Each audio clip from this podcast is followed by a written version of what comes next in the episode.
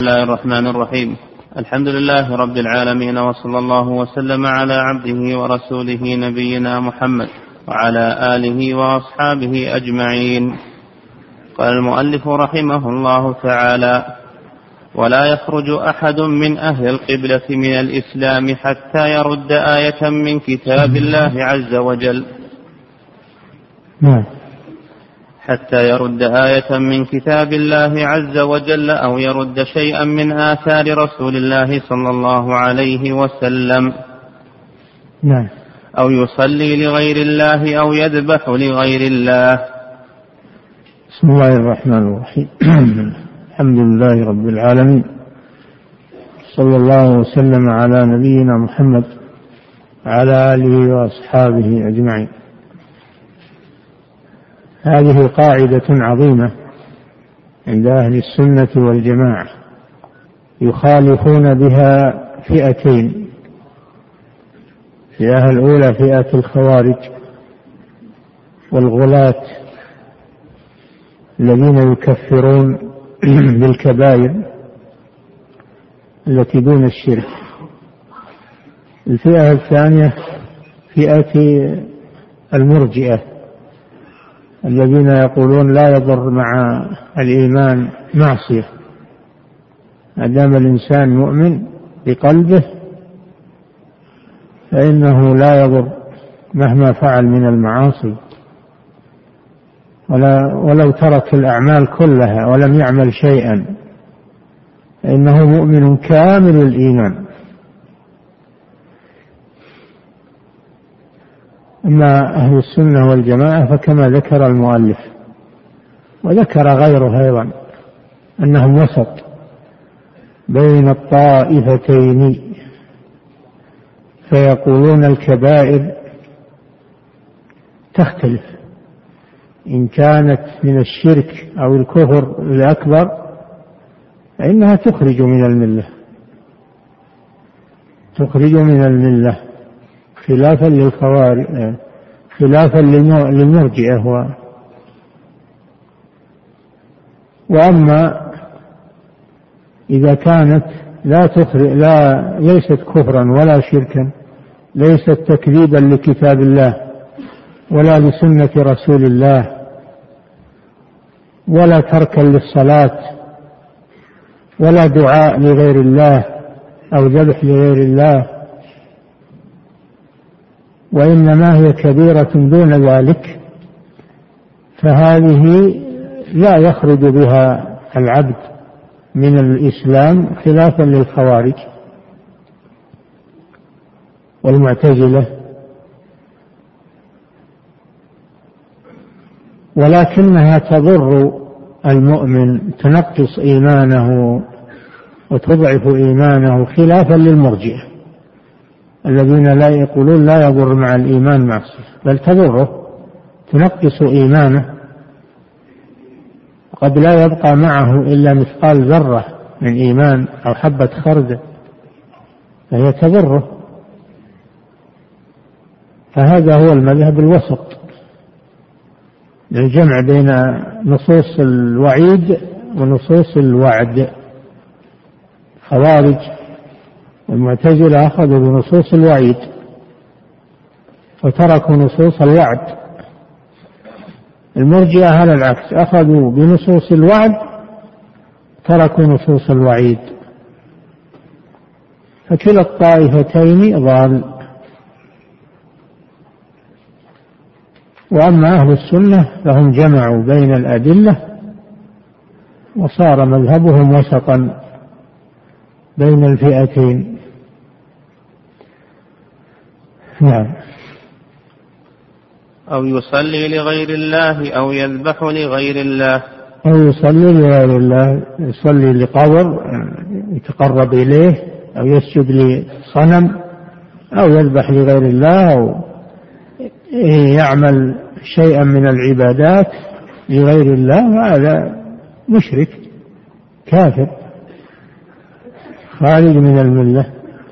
ما دون ذلك فأهل السنة وسط بين المرجئة وبين الخوارج. نعم. وإذا فعل شيئا من ذلك فقد وجب عليك أن تخرجه من الإسلام. إذا فعل شيئا من ذلك يعني صلى لغير الله أو ذبح لغير الله أو عمل عبادة لغير الله وجب عليك أن تخرجه من الملة. وجب عليك وجوب. تعتقد أنه كافر. ولا تقل ما علي منه أو ما أدري عنه. لا يجب عليك هذه عقيدة.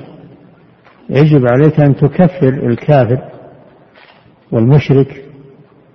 يجب عليك وأن تفسق العاصي مرتكب الكبيرة كبائر الذنوب. لا تقل أنا ما علي وأنا. لا. لا بد من بيان الحق في هذا الأمر. نعم. فإذا لم يفعل شيئا من ذلك فهو مؤمن مسلم بالاسم لا بالحقيقة. أي نعم. مسلم بالاسم. يعني إذا لم يفعل يعني إذا إذا أعلن الإسلام إذا أعلن الإسلام قد يقصد المؤلف المنافق. المنافق النفاق الأكبر الذي يعلن الإسلام ويبطن في قلبه ضده. هذا مسلم بالاسم. لا بالحقيقة. مسلم بالاسم يعامل معاملة المسلم في الظاهر وأما في الباطن فإنه ليس بمسلم. نعم. وكلما سمعت من الآثار شيئا مما لم يبلغه عقلك نحو قول رسول الله صلى الله عليه وسلم قلوب العباد بين أصبعين من أصابع الرحمن عز وجل. وقوله إن الله ينزل إلى السماء الدنيا وينزل يوم عرفة وينزل يوم القيامة. وإن جهنم لا يزال يطرح, يطرح فيها حتى يضع عليها قدمه. وخلق وخلق الله حتى يضع عليها قدمه جل ثناؤه.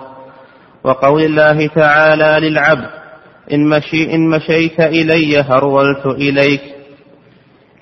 نعم. وقوله خلق الله آدم على صورته.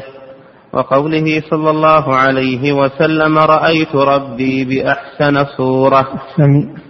رأيت ربي بأحسن صورة وأشباه هذه الأحاديث فعليك بالتسليم والتصديق والتفويض والرضا. نعم.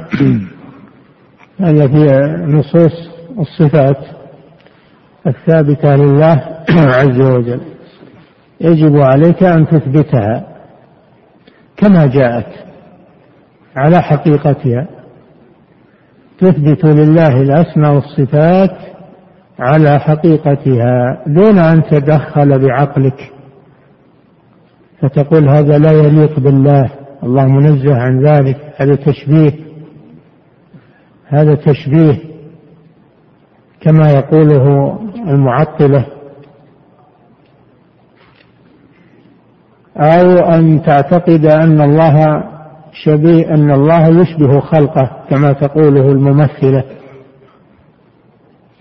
فهذا أمر كلا الطائفتين على ضلال لا المعطلة ولا المشبه. المعطلة غلوا في التنزيه حتى نفوا الأسماء والصفات فرارا من التشبيه بزعمهم. والممثلة غلوا في الإثبات حتى شبهوا الله بخلقه. وكلا المذهبين باطل ومذهب أهل السنة الوسط. يثبتون لله الأسماء والصفات إثباتا بلا تشبيه وينفون عنه مشابهة المخلوقين نفيا بلا تعطيل تنزيها بلا تعطيل. هذا هو مذهب أهل السنة والجماعة. على حد قوله تعالى ليس كمثله شيء. هذا رد على الممثلة وهو السميع البصير. هذا رد على المعطلة. ودلت الآية على أن إثبات الأسماء والصفات لا يقتضي التشبيه والتمثيل. هذا هو المنهج الصحيح في مسألة الأسماء والصفات. مثل قلوب العباد بين أصبعين من أصابع الرحمن. تثبت الأصابع للرحمن كما جاءت في الحديث. ولا تتدخل تقول هذه مثل أصابع المخلوق هذا تشبيه ينزه الله عنه. لا لا يجوز هذا. تثبتها على ما يليق بجلال الله سبحانه وتعالى. ليست كأصابع المخلوقين. قلوب العباد بين أصبعين من أصابع الرحمن. تثبت هذا كما جاء. تثبت الحديث الذي يقول الله جل وعلا الحديث القدسي يقول الله جل وعلا من أتاني يمشي أتيته هرولة.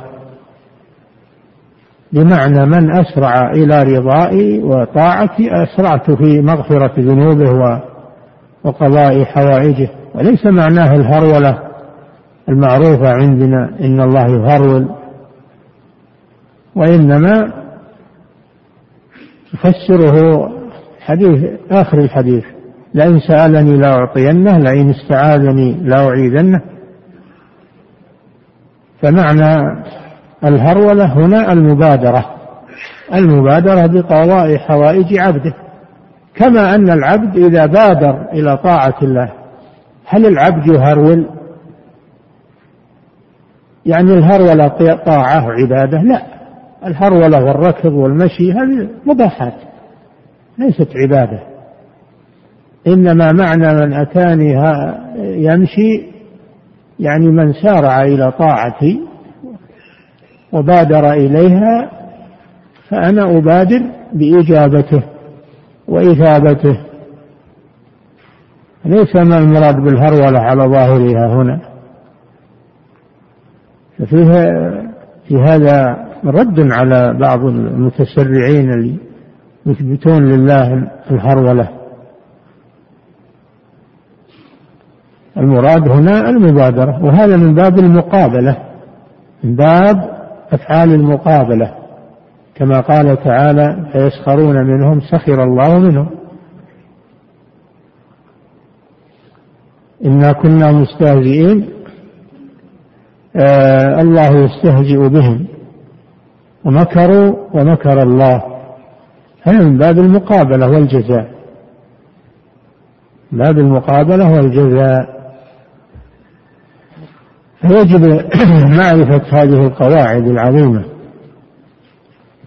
كل إنسان على بصيرة ويعرف مذهب السلف فيها الذين هم أثبت منه وأعلم منه ولا يستقل بفهمه وعقله يثبت لله أشياء لا يدري عنها بناء على ظواهر أو متشابهات وهناك أدلة محكمة تبينها وتوضحها فيرد المتشابه إلى المحكم يتوقف عنها وأن يتعلم كيف يتعامل معها على منهج السلف. والجادة واضحة والسلف ما قصروا في بيان الحق ووضع القواعد والضوابط لكن هذا يحتاج إلى تعلم ويحتاج إلى فهم. الإنسان ما يعتمد على فهمه.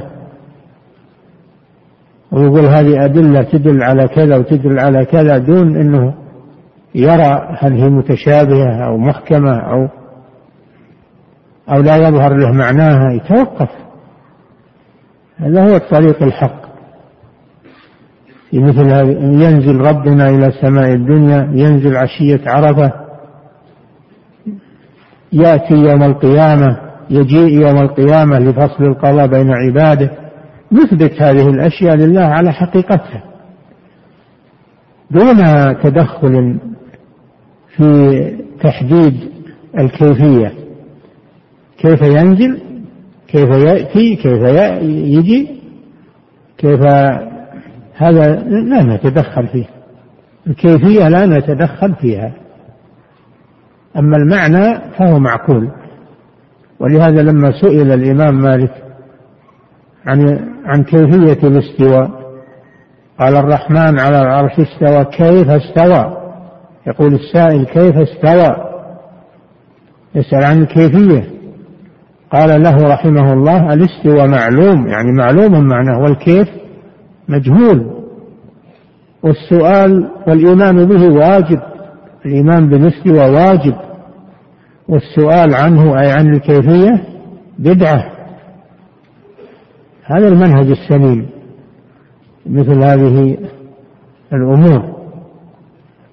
نعم. وقول النبي صلى الله عليه وسلم رأيت ربي في أحسن وكذلك إثبات الصورة لله عز وجل خلق آدم على صورته وفي رواية على صورة الرحمن في أحسن صورة يعني رؤيا منام. هذا في الدنيا رؤيا منام. في أحسن صورة. فيه إثبات الصورة لله جل وعلا كما يليق بجلاله. ليست كصور مخلوقات وإنما هي صورة الرحمن جل وعلا. فهذه الأمور نثبتها ولا نتدخل أو نشكك فيها أو نخوض فيها. نعم. وأشباه هذه الأحاديث فعليك بالتسليم والتصديق والتفويض والرضا. التفويض يقصد تفويض الكيفية. ما يقصد تفويض المعنى؟ تفويض الكيفية. كيف مجهول؟ نفوضه. أما المعنى فهو معلوم. نفسره ونبينه. نعم. فعليك بالتسليم والتصديق والتفويض والرضا. ولا تفسر شيئا من هذه بهواك. بهواك. لا تفسرها بهواك وإنما تفسرها بالمعنى الصحيح. اللائق بالله جل وعلا. ما يقال إنها لا تفسر تفسر بمعنى يبين معناها الصحيح. وإنما التفويض للكيفية فقط. تقول ربنا ينزل كما قال الرسول صلى الله عليه وسلم. كيف ينزل؟ لا أدري. تثبت النزول وتنفي الكيفية. الله جل وعلا يأتي يوم القيامة في فصل القضاء. وجاء ربك يجيء. هل ينظرون إلا أن يأتيهم الله في ظلل من الغمام والملائكة. والملائكة وقضي الأمر. يأتي سبحانه يجيء. فصل القضاء بين عباده ولكنه ليس كمجيء المخلوق وإتيان المخلوق وإنما هو إتيان ومجيء يليق بجلاله حيث يشاء سبحانه وتعالى. لا يعلمه إلا الله كيفية لا يعلمها إلا الله. نعم. ولا تفسر شيئا من هذه بهواك. بهواك أما أنك تفسرها بموجب الأدلة ورد المتشابه إلى المحكم فهذا إذا كنت من الراسخين في العلم لا بأس.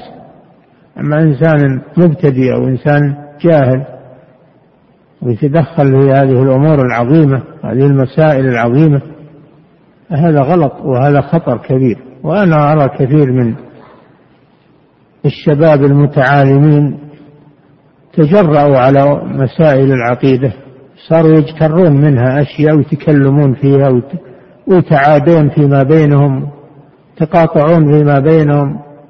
يا أخوان ما كلفكم الله بهذه الأمور. الجادة واضحة. عليكم أن تسيروا على منهج السلف. تقولون بقولهم كتب العقائد محررة ولله الحمد ومطبوعة ومصححة ومدروسة ومنضبطة.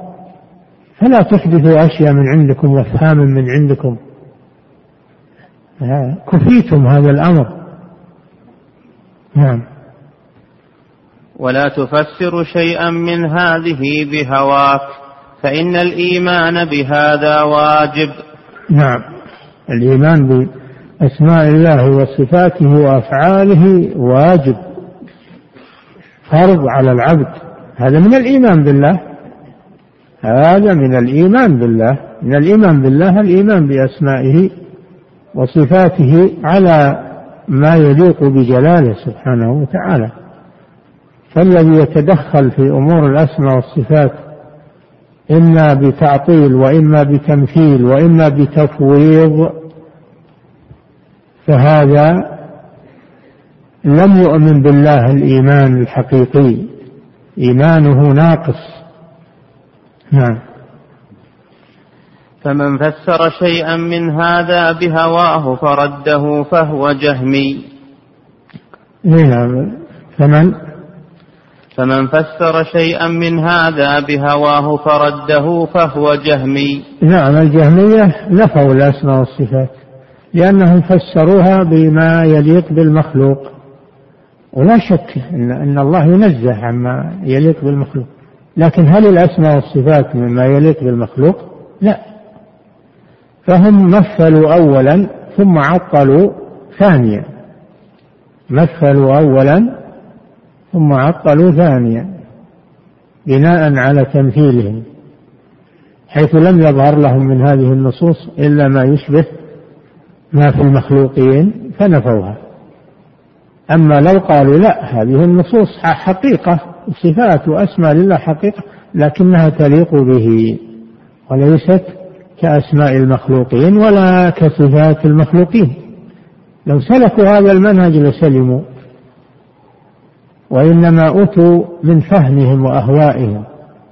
والجهمية نسبة إلى الجهم بن صفوان الترمذي أو السمرقندي الذي أول من قال بالقرآن أن القرآن مخلوق و وقال بنفي الأسماء والصفات وقال بأن الإيمان هو مجرد المعرفة في القلب إلى آخر أقواله الضالة الكفرية.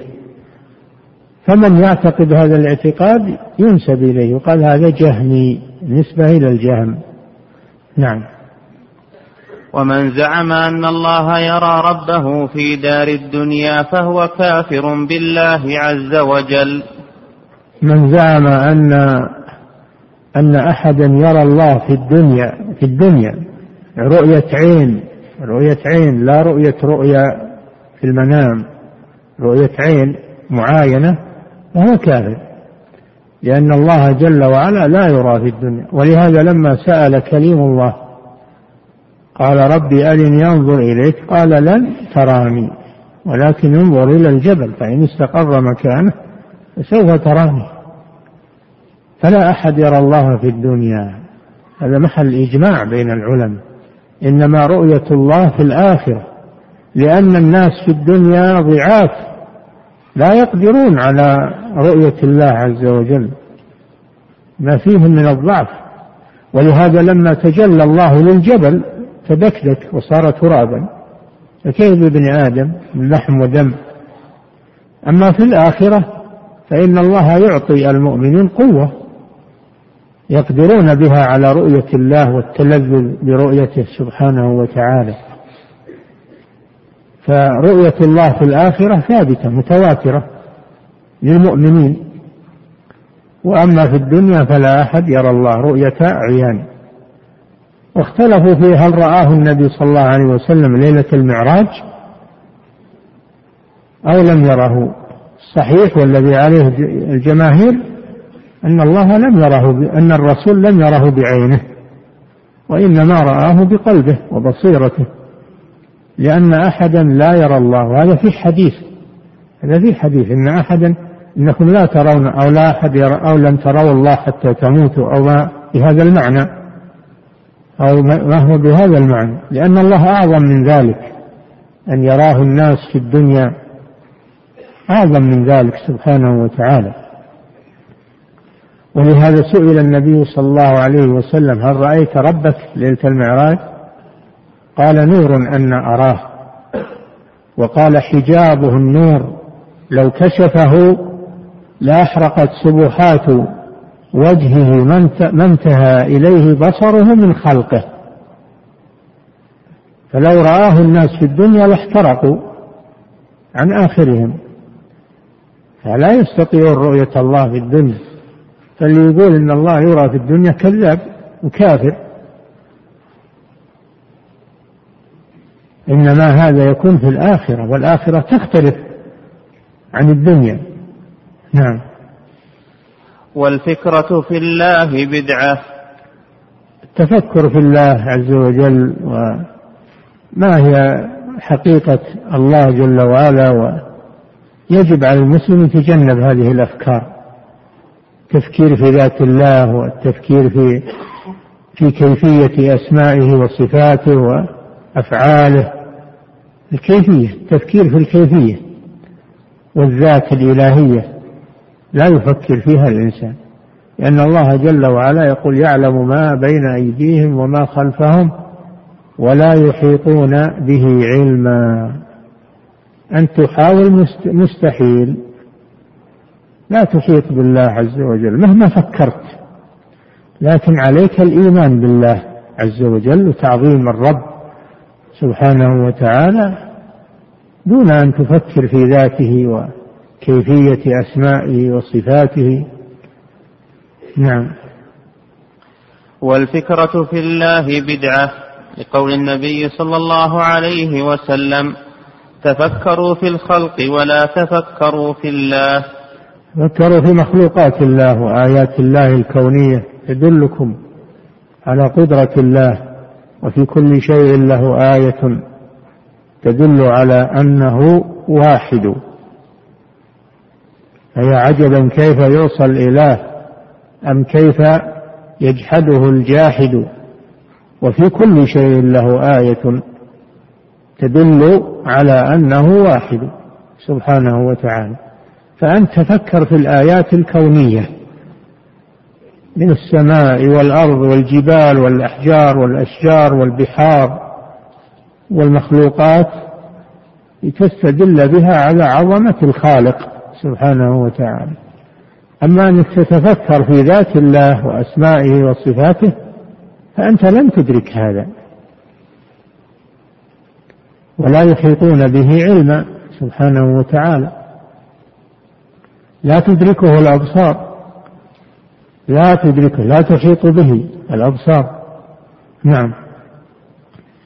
فإن الفكرة في الرب تقدح الشك في القلب. نعم. واعلم أن الهوام والسباع والدوام والدواب نحو الذر والذباب والنمل كلها مأمورة. نعم. الكون مدبر. الكون كله مدبر ومأمور أمر كوني. الشمس تسير والقمر يسير والنجوم والأفلاك تدور و والدواب والطيور كل شيء على نظامه يمشي على نظامه الذي قدره الله له. أعطى كل شيء خلقه ثم هدى. نظم الدنيا كلها وما فيها من كائنات ومخلوقات وأفلاك سماوات وأرض كلها بتقدير الخالق وتدبيره سبحانه وتعالى.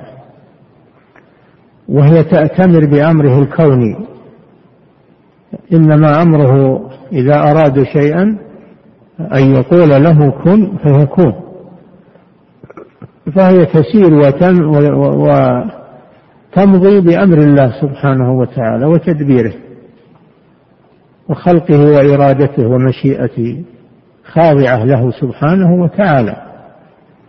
نعم. كلها مأمورة ولا يعملون شيئا إلا بإذن الله تعالى. إلا بإذن الله الكوني. بإذن الله الكوني وهو الأمر الكوني. المشيئة الكونية المشيئة والمشيئة من الله سبحانه وتعالى. ليست هي تمشي من هواها أو من رغبتها أو تدبير أحد غير الله جل وعلا. ولهذا لما قال الجبار لإبراهيم عليه السلام قال أنا أحيي وأميت. قال له إبراهيم فإن الله يأتي بالشمس من المشرق فأتي بها من المغرب. فبهت الذي كفر. أفعال الله جل وعلا لا أحد يستطيع أن يعملها وأن يحاكيها فهو الذي يدبر الكون سبحانه وتعالى وينظمه. على أحسن نظام وأدق نظام. لا يتغير ولا يتبدل. ما ترى في خلق الرحمن من تفاوت. فالشمس والقمر والنجوم والسماوات والأرض تمضي منذ خلقها الله إلى أن يشاء الله نهاية الدنيا وهي تسير حسب نظام مقدر لا يتغير ولا يتبدل. من الذي نظمها؟ ولا تتخلف ابدا. الشمس تمشي بالدقيقة والثانية وما هو أقل من ذلك؟ لا تتغير والتوقيت ما يتغير صيفا وشتاء. منازل الشمس ومنازل القمر الليل والنهار ما يتغير شيء من هذا. يمضي على نظام متقن دقيق تقدير العزيز العليم. نعم. والإيمان بأن الله تعالى قد علم ما كان من أول الدهر وما لم يكن وما هو كائن أحصاه وعده عدا. نعم. إثبات العلم لله جل وعلا وإحاطته بكل شيء. فهو بكل شيء عليم وعلى كل شيء قدير. وعلمه لا بداية له ولا نهاية له سبحانه وتعالى. علمه كسائر صفاته ثابت له في الأزل. فكما أن الله لا بداية له فكذلك لا بداية لأسمائه وصفاته وأفعاله سبحانه وتعالى. وكما أن الله لا نهاية له فكذلك لا نهاية لأسمائه وصفاته وأفعاله جل وعلا. فهو الأول بلا بداية وهو الآخر بلا نهاية. كما قال جل صلى الله عليه وسلم أنت الأول فليس قبلك شيء وأنت الآخر فليس بعدك شيء وأنت الظاهر فليس فوقك شيء وأنت الباطن فليس دونك شيء. نعم. والإيمان بأن الله قد علم ما كان في أول الدهر وما لم يكن وما هو كائن أحصاه وعده عدا.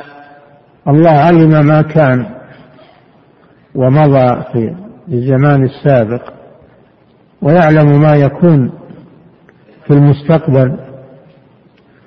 ويعلم ما لم يكن لو كان كيف يكون.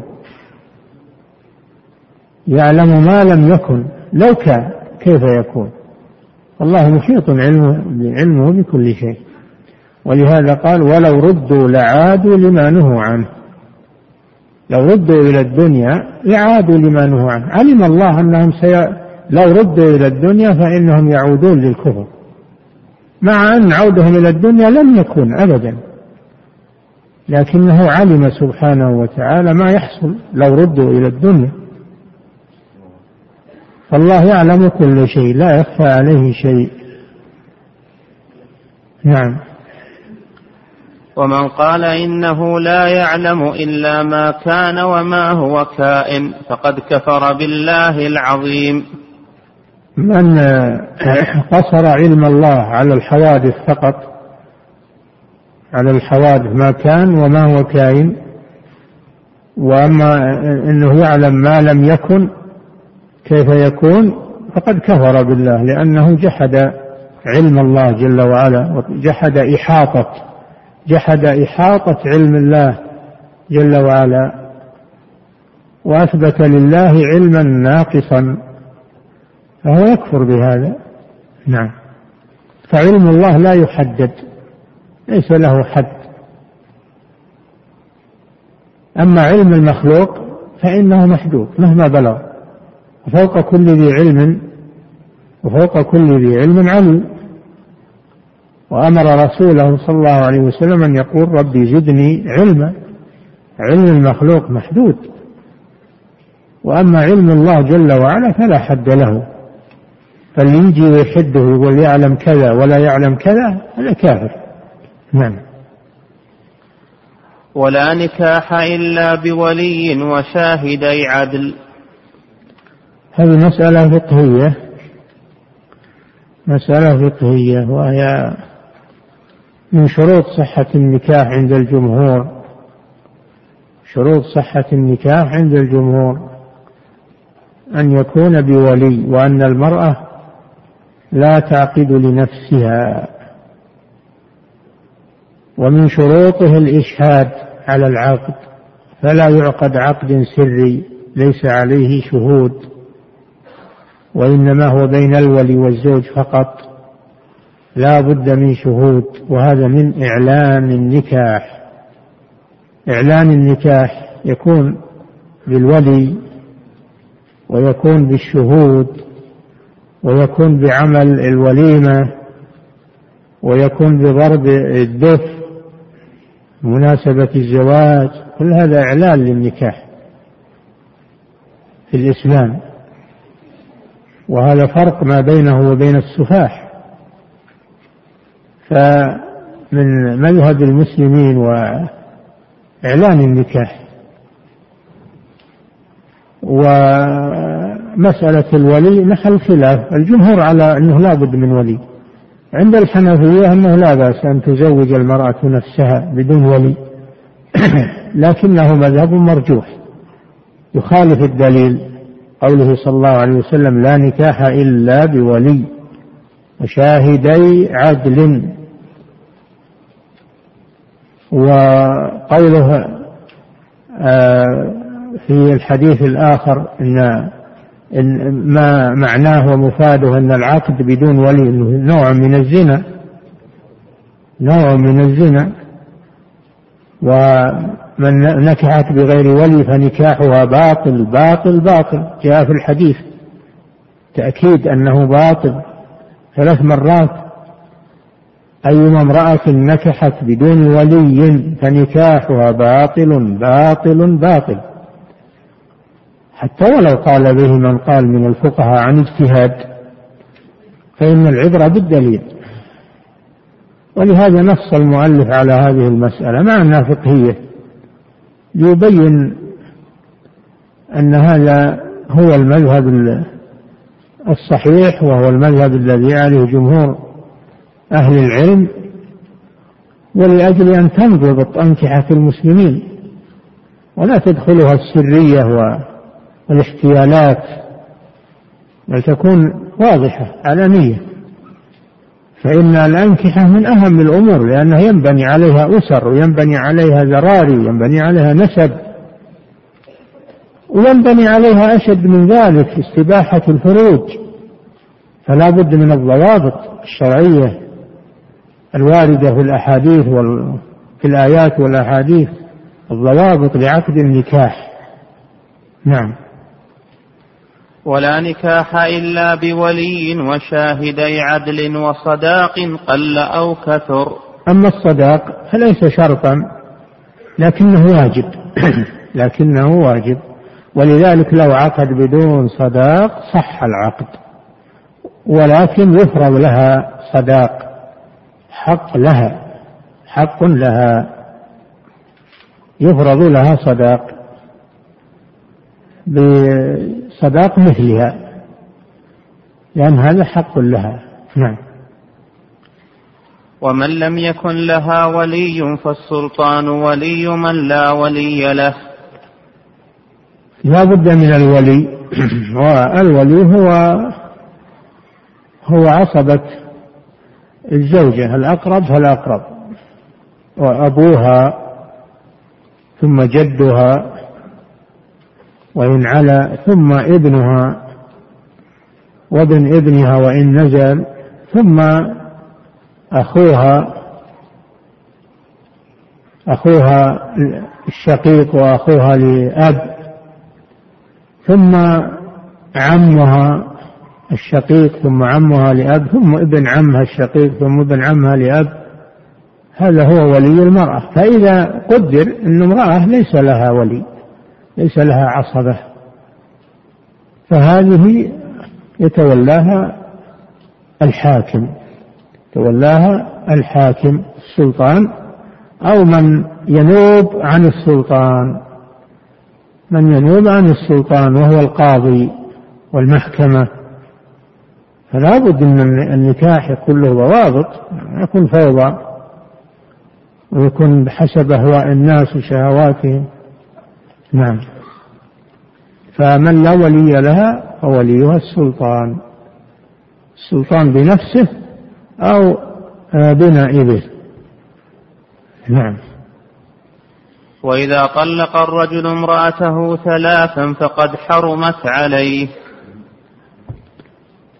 إذا طلق الرجل امرأته طلاقا ثلاثا إن كانت متفرقة فهذا تحرم عليه بالإجماع.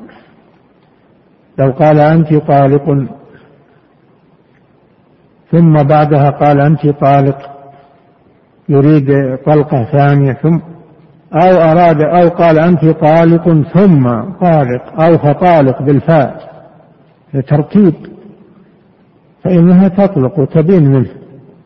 إذا بلغت الطلقات ثلاث تبين منه وتحرم عليه. حتى تنكح زوجا غيره. قال تعالى الطلاق مرتان فإمساك بمعروف أو تسريح بإحسان. إلى قوله تعالى فإن طلقها يعني الثالثة فلا تحل له حتى تنكح زوجا غيره.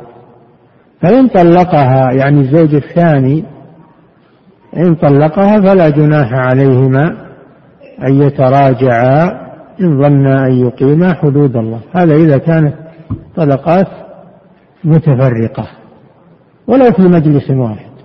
التأكيد التكرار يريد التأكيد فإنها طلقة واحدة. أما إن كان يريد التأسيس يريد التأسيس طلقة ثانية وثالثة فإنها تطلق إذا بلغت ثلاث. أما إذا جاء بالعطف والترتيب بثم أو بالفاء أو ببل فإنه يفيد التكرار هذا. حتى لو قال أنا ما أردت أنا أردت التأكيد يقول لا هذا ما ما في هذا هذا ترتيب هذا لا يقبل ادعاء التأكيد هذا مرتب فهو ثلاث تدين به وتحرم عليه. أما إذا كانت الطلقات بلفظ واحد كأن قال أنت طالق بالثلاث أو أنت طالق ثلاثا فالجمهور على أنه يقع ثلاثا وتدين به وتحرم عليه حتى تنكح زوجا غيره. هذا مذهب الجمهور وهو مذهب الأئمة وهو مذهب الأئمة الأربعة. وفي قول لبعض المحققين أن الثلاث بلفظ واحد تكون طلقة واحدة. تكون طلقة واحدة. والمسألة فيها خلاف طويل. ولكن حسبنا أن نعلم أن الطلاق الثلاث يحرمها. لا على التأبيد وإنما يحرمها إلى أن تنكح زوجا غيره ثم يطلقها. هذا اللي أما الدخول في الخلافيات فهذا لا يعنينا الآن. وغرض المؤلف من إدخال هذه المسائل في العقيدة ما هو غرضه؟ مع أنها مسائل فقهية. غرضه من ذلك والله أعلم أن يبين أن أمر النكاح أمر مهم. أمر مهم. يجب العناية به. تجب الضوابط له الشرعية. فلا يتساهل فيه وفي إجراءاته. نعم. وإذا طلق الرجل امرأته ثلاثا فقد حرمت عليه لا تحل له حتى تنكح زوجا غيره. نعم هذا الثلاثا يعني متفرقة هذا محل إجماع. أما بلفظ واحد هذا محل خلاف. نعم. ولا يحل دم امرئ مسلم يشهد أن لا إله إلا الله ويشهد أن محمدا عبده ورسوله إلا بإحدى ثلاث. زنا بعد إحصان أو مرتد بعد إيمان أو قتل نفس مؤمنة بغير حق فيقتل به. شوف كيف جاء بمسألة قتل المسلم بعد مسألة النكاح. لأن الإسلام جاء بحفظ جاء بحفظ الأعراض وبحفظ الدماء. قال صلى الله عليه وسلم إن دماءكم وأموالكم وأعراضكم عليكم حرام. كل المسلم على المسلم حرام دمه وماله وعرضه. فلما تكلم عن الأعراض في الجمل السابقة فيما يتعلق بالنكاح لأن هذا صيانة للأعراض. صيانة للأعراض من حيث صحة العقد ومن حيث الطلاق. هذا صيانة للأعراض أي تساهل. انتقل إلى مسألة الدماء. فالمسلم إذا شهد أن لا إله إلا الله وأن محمد رسول الله حرم دمه وماله. ولهذا قال صلى الله عليه وسلم أمرت أن أقاتل الناس حتى يشهدوا أن لا إله إلا الله وأن محمد رسول الله. فإذا قالوها عصموا مني دماءهم وأموالهم إلا بحق الإسلام وحسابهم على الله عز وجل. فمن أعلن الإسلام ونطق بالشهادتين فإننا نقبل منه ذلك ونعتبره مسلما. ونجري عليه إحكام المسلمين. فإن كان في قلبه نفاق فإنما هذا بينه وبين الله الله يحاسبه. والنبي صلى الله عليه وسلم قبل إسلام المنافقين قبل إسلام المنافقين وأجرى عليهم الأحكام في الظاهر. أما إذا لم يكن عنده نفاق قالها صادقا من قلبه ليس عنده نفاق. ولكن ارتكب ناقضا من نواقض الإسلام حينئذ يحكم عليه بالردة. إذا ظهر منه ناقض من نواقض الإسلام يحكم عليه بالردة. أما المنافق هو كافر في قلبه لكن لم يظهر. ما علينا منه ما دام لم يظهر نحن لا نبحث عن عن قلبه. نعامله في الظاهر. لكن من أظهر الردة فإننا نحكم بردته ويحل دمه يحل دمه. وكذلك من مبيحات دم المسلم القصاص النفس بالنفس. قال تعالى يا أيها الذين آمنوا كتب عليكم القصاص في القتلى. كتب عليكم القصاص في القتلى. الحر بالحر والعبد بالعبد والأنثى بالأنثى. فمن عفي له من أخيه شيء فاتباع بمعروف وأداء إليه بإحسان. ذلك تخفيف من ربكم ورحمة فمن اعتدى بعد ذلك فله عذاب أليم ولكم في القصاص حياة. يا أولي الألباب. القصاص يسبب الحياة. كيف؟ مع أنه قتل كيف يسب الحياة؟ لأن القاتل إذا عرف أنه سيقتل أمسك عن القتل. والناس إذا رأوا القاتل يقتل أمسكوا عن القتل. فتحقن الدماء. لكم في القصاص حياة. فالقصاص سبب لبقاء الحياة. وإن كان يقتل فيه المقتص منه فهو قتل يؤدي إلى حياة البقية. إلى حياة البقية من المجتمع. ويقل التعدي على على الدماء أما أن يترك القاتل قال هذه إنسانية وهذه حقوق الإنسان ويترك ولا يقتل فهذا يسبب سفك الدماء. يسبب سفك الدماء واختلال الأمن وترويع الآمنين. يسبب مفاسد كثيرة. إذا عرف أنه ما هو مقتول. فهو يمضي في القتل ويكثر القتل ويستشيط الدماء حتى في الجاهلية. يقولون القتل أنفى للقتل. القتل قتل المجرم أنفى للقتل في المستقبل.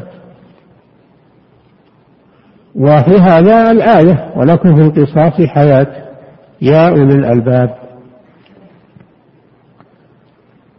الثالث من الذين يباح دمهم.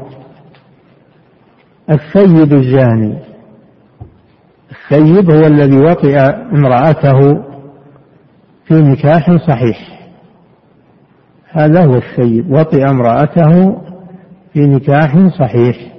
فإذا زنى فإنه يرجم بالحجارة حتى يموت. ويحل دمه بذلك. هذا هو الثيب الزاني أما البكر الذي لم يسبق أن وطئ في نكاح صحيح فهذا يجلد مئة ويغرب عاما. يجلد مئة كما في الآية الزانية والزاني. فاجلدوا كل واحد منهما مئة جلدة. ولا تأخذكم بهما رأفة في دين الله. كنتم تؤمنون بالله واليوم الآخر وليشهد عذابهما طائفة من المؤمنين. ويغرب عاما عن بلده لقوله صلى الله عليه وسلم البكر بالبكر جلد مئة وهذا في القرآن وتغريب عام وهذا ثبت بسنة الرسول صلى الله عليه وسلم. فهذه هي الأمور التي يستباح بها دم المسلم.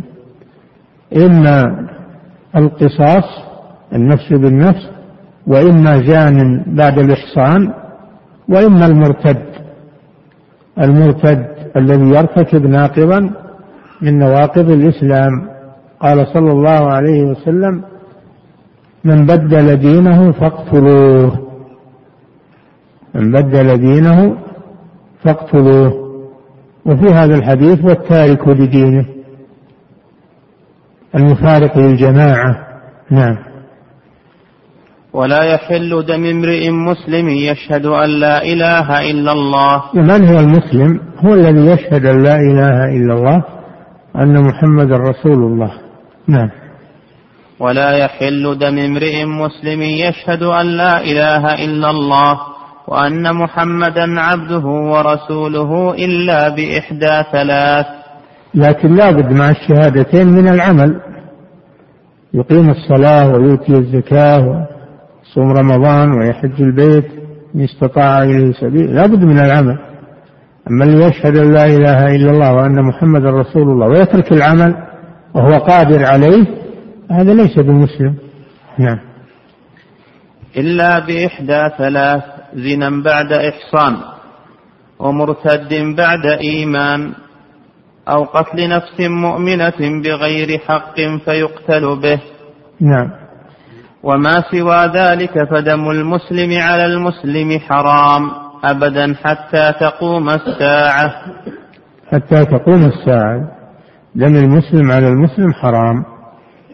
ولا يأتي وقت يباح فيه دم المسلم أبدا. اللهم إلا إذا اعتدى أو صال إذا صال على الناس في بيوتهم أو قطع الطريق وغير ذلك. أو بغى على ولي الأمر فهذا يقتل. ولم يندفع شره إلا بالقتل هذا يقتل. دفعا لشره. نعم. وكل شيء أوجب الله عليه الفناء يفنى.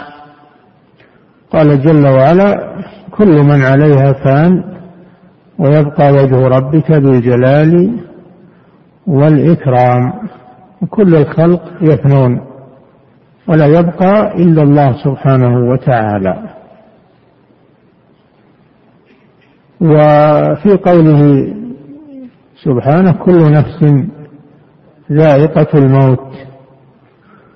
قوله سبحانه وتعالى ونفخ في الصور فصعق من في السماوات ومن في الأرض إلا من شاء الله.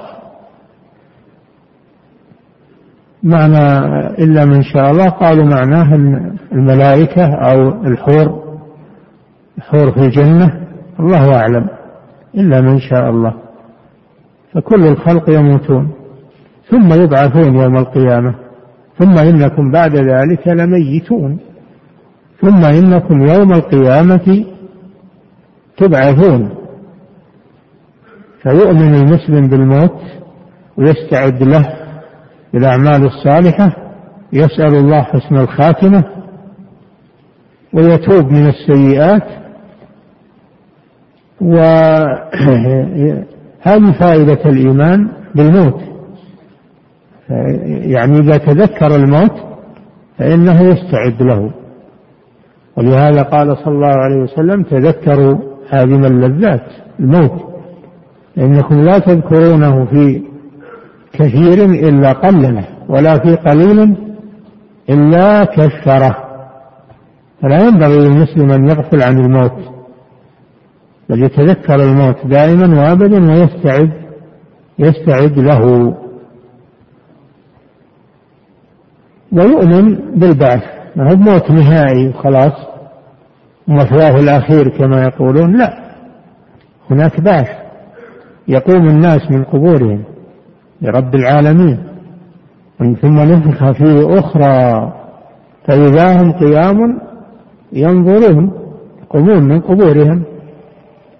تعود إليهم الأرواح ينظرون ثم يساقون إلى المحشر إلى آخر ما يلاقون في الآخرة من من من الأخطار التي يمرون عليها. إلى أن يستقروا بعد ذلك إما في الجنة وإما في النار. فإن الجنة آه، والآخرة هي دار القرار دار القرار إما في جنة وإما وإما في نار نعم. وكل شيء أوجب الله عليه الفناء يفنى إلا الجنة والنار. فإنهما لا تفنيان ولا تبيدان. خلقهما الله للبقاء. نعم. إلا الجنة والنار والعرش والكرسي. نعم. وأما السماوات والأرض فإنها تبدل تتفطر السماوات وتشقق الأرض وتغير هذا العالم يتغير هذا العالم يوم تبدل الأرض غير الأرض والسماوات. وبرزوا لله الواحد القهار. أما العرش إنه لا يتغير والجنة والنار لا تفنيان ولا يتغيران. نعم.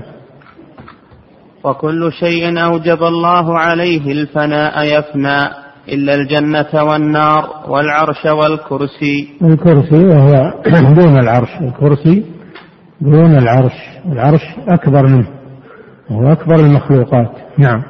والكرسي وسع السماوات والأرض. الكرسي أوسع من السماوات والأرض والعرش أوسع من الكرسي. نعم. والعرش والكرسي والصور الصور الذي هو القرن الذي مع ملك آه، مع إسرافيل. القرن الذي ينفخ فيه الأرواح. القرن الذي فيه أرواح الأموات. ينفخ فيه فتطير الأرواح إلى أجسادها. فتحيا بإذن الله ثم نفخ فيه أخرى فإذا هم قيام ينظرون. نعم. والصور والقلم واللوح. اللوح المحفوظ والقلم الذي كتب الله به المقادير. نعم. ليس يفنى شيء من هذا أبدا. من هذه الأشياء التي خلقها الله للبقاء. هذه خلقها الله للبقاء فلا تفنى. العرش والكرسي واللوح والقلم والجنة والنار. نعم. والأرواح الأرواح أيضا الأرواح توجد وإذا وجدت فإنها لا تفنى. الأرواح لا تفنى. هي كانت معدومة في الأول ثم خلقت ثم تبقى. نعم. الأجسام تموت وتبلى وتتفتت. أما الأرواح فإنها تبقى. نعم.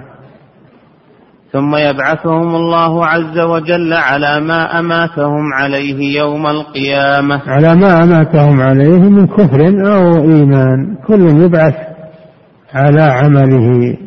نعم. ويحاسبهم بما شاء. فريق في الجنة وفريق في السعير. يكفي نقف عند ثم يبعثهم الله على ما كان. نعم. أحسن الله إليكم وجزاكم الله خيرا. صاحب الفضيلة هذه أسئلة كثيرة. أعرض على فضيلتكم ما تيسر منها. هذا السائل يقول إذا رأيت رجلا يسب الدين هل أكفره ظاهرا أم أشهد عليه في المحكمة؟ أم أسكت عنه؟ عليك أن تنكر عليه فإن عوف بن مالك رضي الله عنه لما تكلموا المنافقون ف لما تكلموا في الرسول والمؤمنين أنكر عليهم وذهب وأخبر الرسول صلى الله عليه وسلم. فأنت أولا تناصحه. ربما يكون إنه جاهل ربما يكون إنه فتناصحه تأمره بالتوبة إلى الله وعدم العود لمثل هذا. فإن أصر فإنك ترفع بشأنه إلى ولاة الأمور. نعم. أحسن الله إليكم صاحب الفضيلة. هذا السائم يقول لو أن رجلا فاسقا يمارس أعمالا من الكبائر لو؟ لو أن رجلا فاسقا يمارس أعمالا من الكبائر.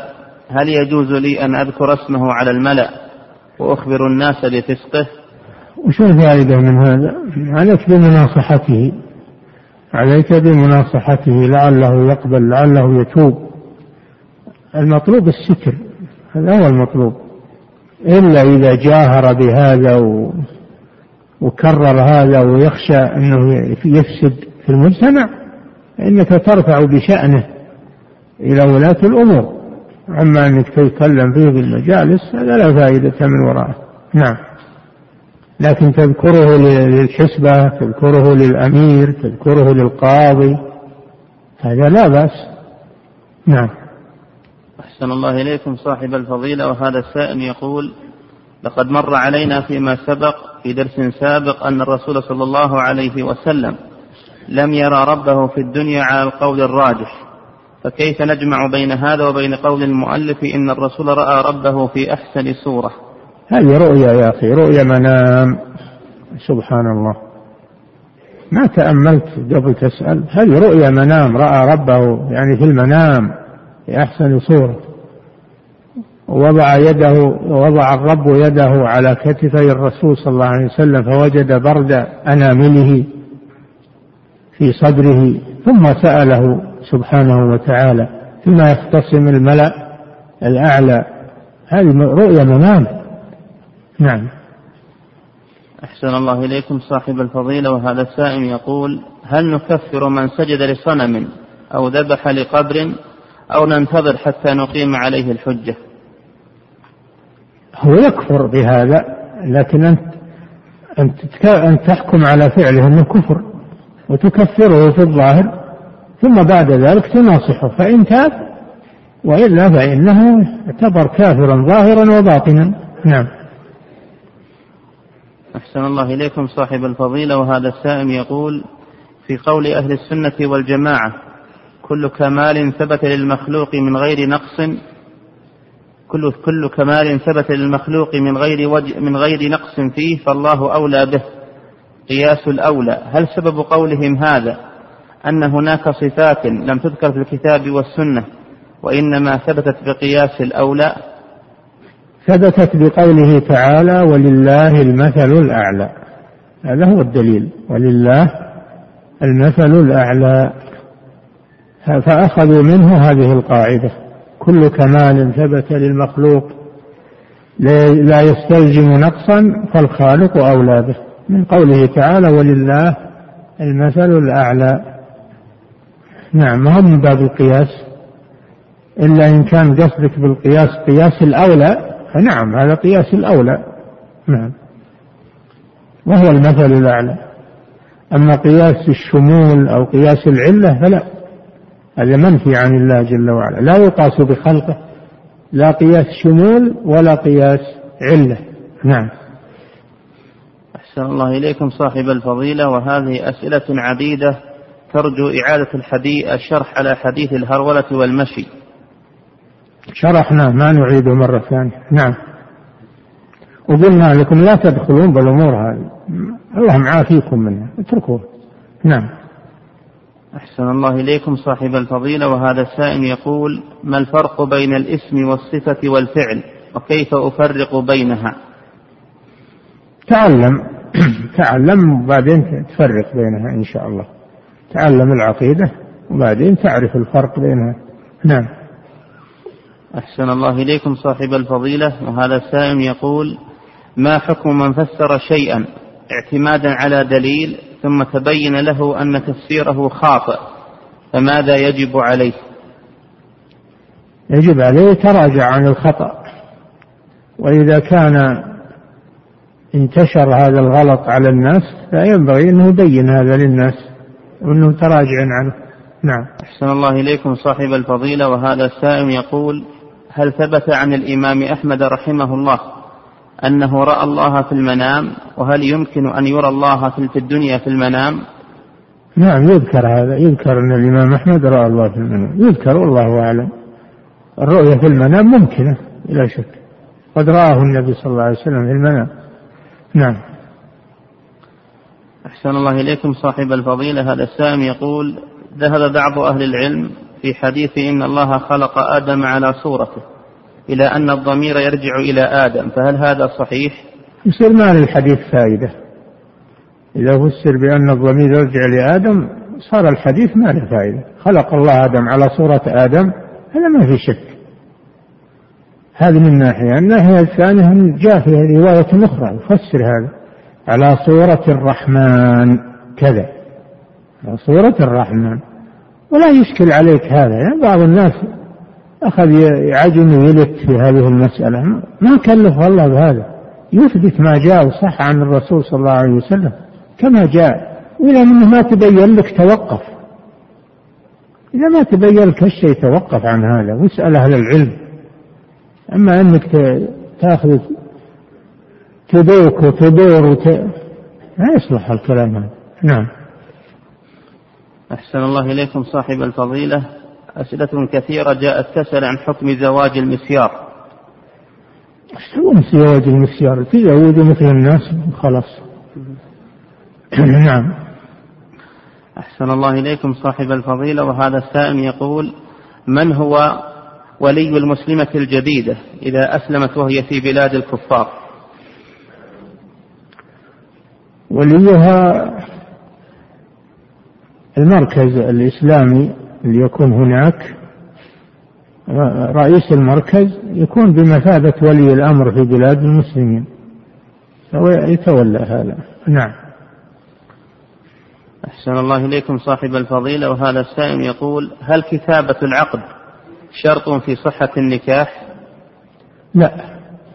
ما هي شرط لكنها توثيق. لكنها توثيق لأجل المستقبل إذا احتيج إليها عند سفر عند يعني أي أمور تستدعي إثبات الزواج يكون معه وثيقة. نعم. أحسن الله إليكم صاحب الفضيلة وهذا السائم يقول هل يصح النكاح من بنات اللقطة أي بنات الزنا؟ إذا كنا صالحات إيش المانع؟ إذا كنا صالحات فلا مانع.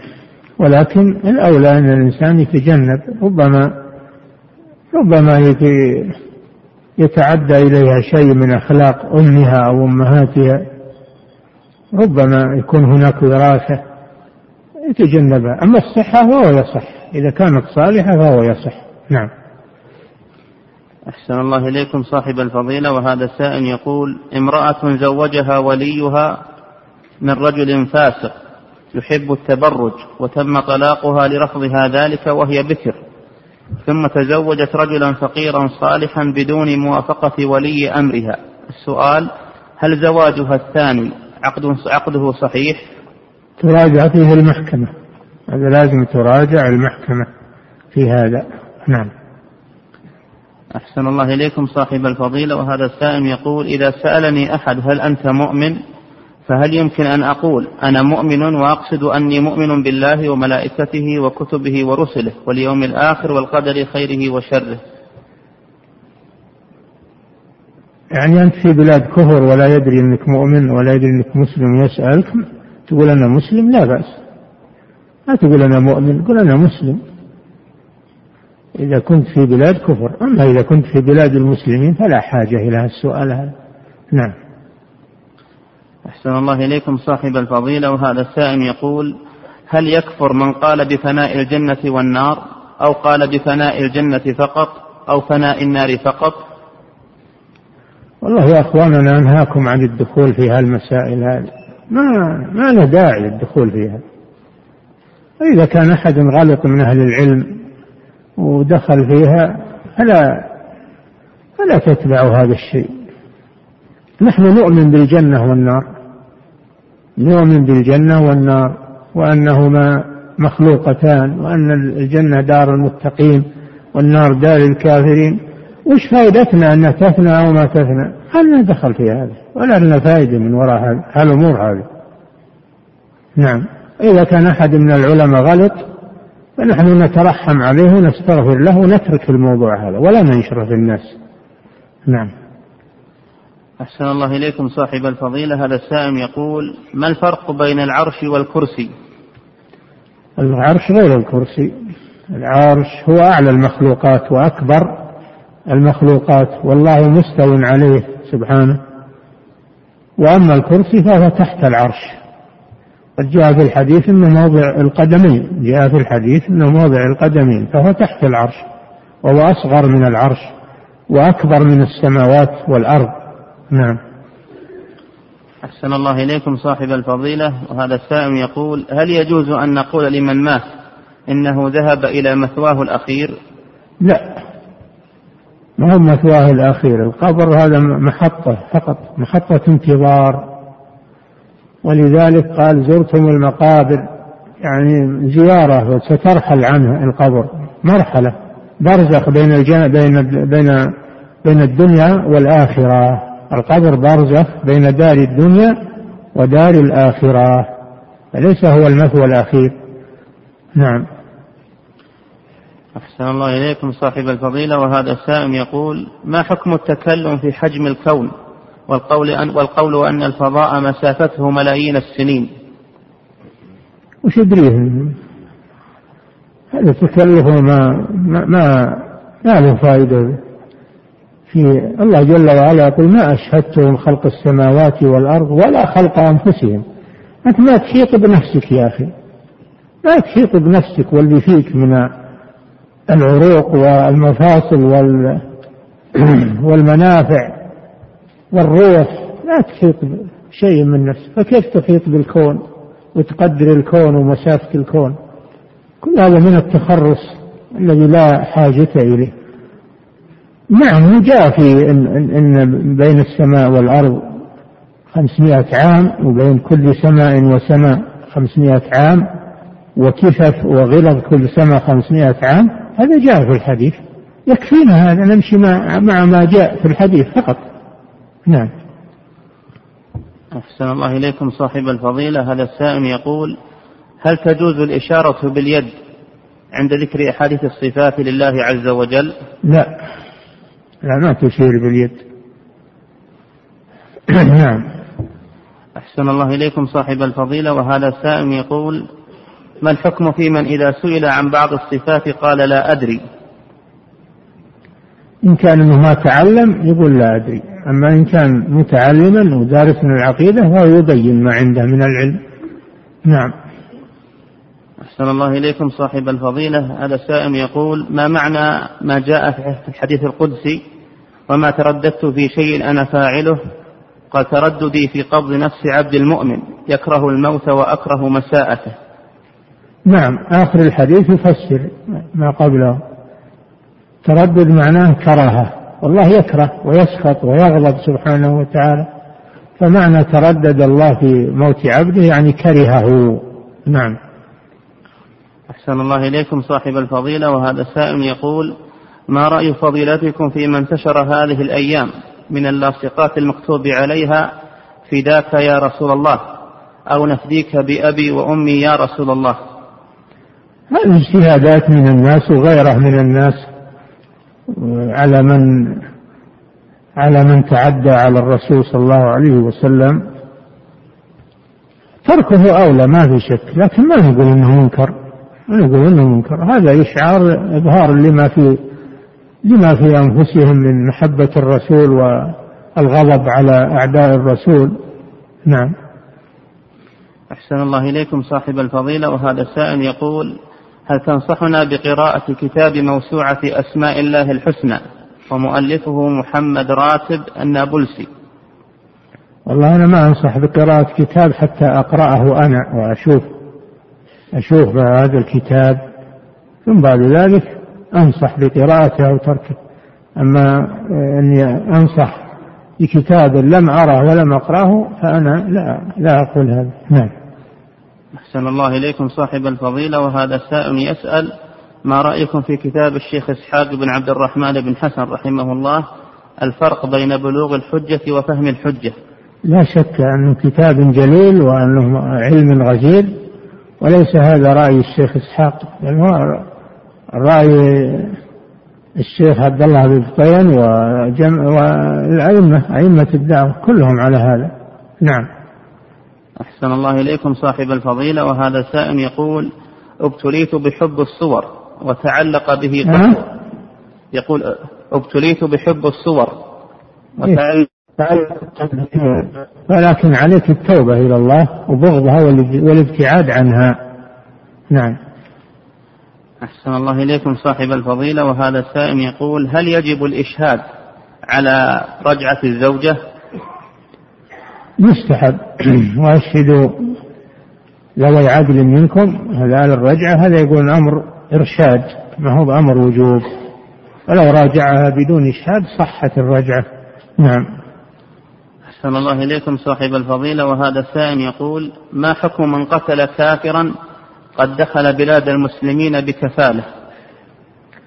حكمه أنه خائن أنه خائن والعياذ بالله ويدخل تحت قوله صلى الله عليه وسلم من قتل معاهدا لم يرح رائحة الجنة وإن ريحها ليوجد من مسيرة أربعين سنة. رواه البخاري. والمستأمن يدخل في المعاهد لأنه دخل بأمان. ف والمسلمون يسعى بذمتهم أدناهم. الأمان يصلح من كل مسلم. في قوله صلى الله عليه وسلم أجرنا من أجرت يا أم هاني. امرأة أجارت كافرا فأجاره الرسول صلى الله عليه وسلم. فهذا خائن الذي قتله يكون خائنا وآثما. وأمر إجراءاته عند السلطان عند ولي الأمر. نعم. أحسن الله إليكم صاحب الفضيلة وهذا السائل يقول ما الحكمة من تغريب الزاني غير المحصن عاما؟ لأجل يتغير الوضع ويبعد عن محل الجريمة وعن قرناء السوء تغير المحل يسبب تغير الحال يقولون. تغير المحل يسبب تغير الحال. يجد ناس طيبين ويجد ناس بعيدين عن محل الجريمة يتأثر بهم صلاحا واستقامة. نعم. أحسن الله إليكم صاحب الفضيلة وهذا السائل يقول لو تكرر الزنا من البكر هل يقتل قياسا على السارق؟ السارق ما هو بيقتل. يقطع أعضاؤه حتى العضو الرابع فإذا لم يرتدع يخبس حتى يموت يسجن حتى يموت. نعم. كذلك الزاني البكر إذا تكرر منه الزنا يقام عليه الحد كل ما تكرر يجلد. نعم. أحسن الله إليكم صاحب الفضيلة وهذا السائل يقول إذا رأى الشخص ربه في المنام هل صورة الله جل وعلا في حقيقته مثل ما رآها الرائي في منامه؟ والله يا أخواني أنا ما أدخل بهالأمور هذه. ما أدخل بهالأمور هذه. ومن هو اللي عنده أهلية؟ انه يعرف الله تمام المعرفة ويراه بصورته سبحانه وتعالى. ما يجيه الشيطان يقول أنا الله أو أنا ربك أو يقول أنا رسول الله. هذا يدخل الإنسان ترى الإنسان يدخل في أشياء قد لا يخرج منها يترك الأشياء هذه. نعم. رؤية الله في المنام تحتاج إلى إيمان قوة إيمان ومعرفة بالله سبحانه وتعالى وقوة علم. نعم. أحسن الله إليكم. انتهى. الله تعالى أعلم وصلى الله وسلم على الله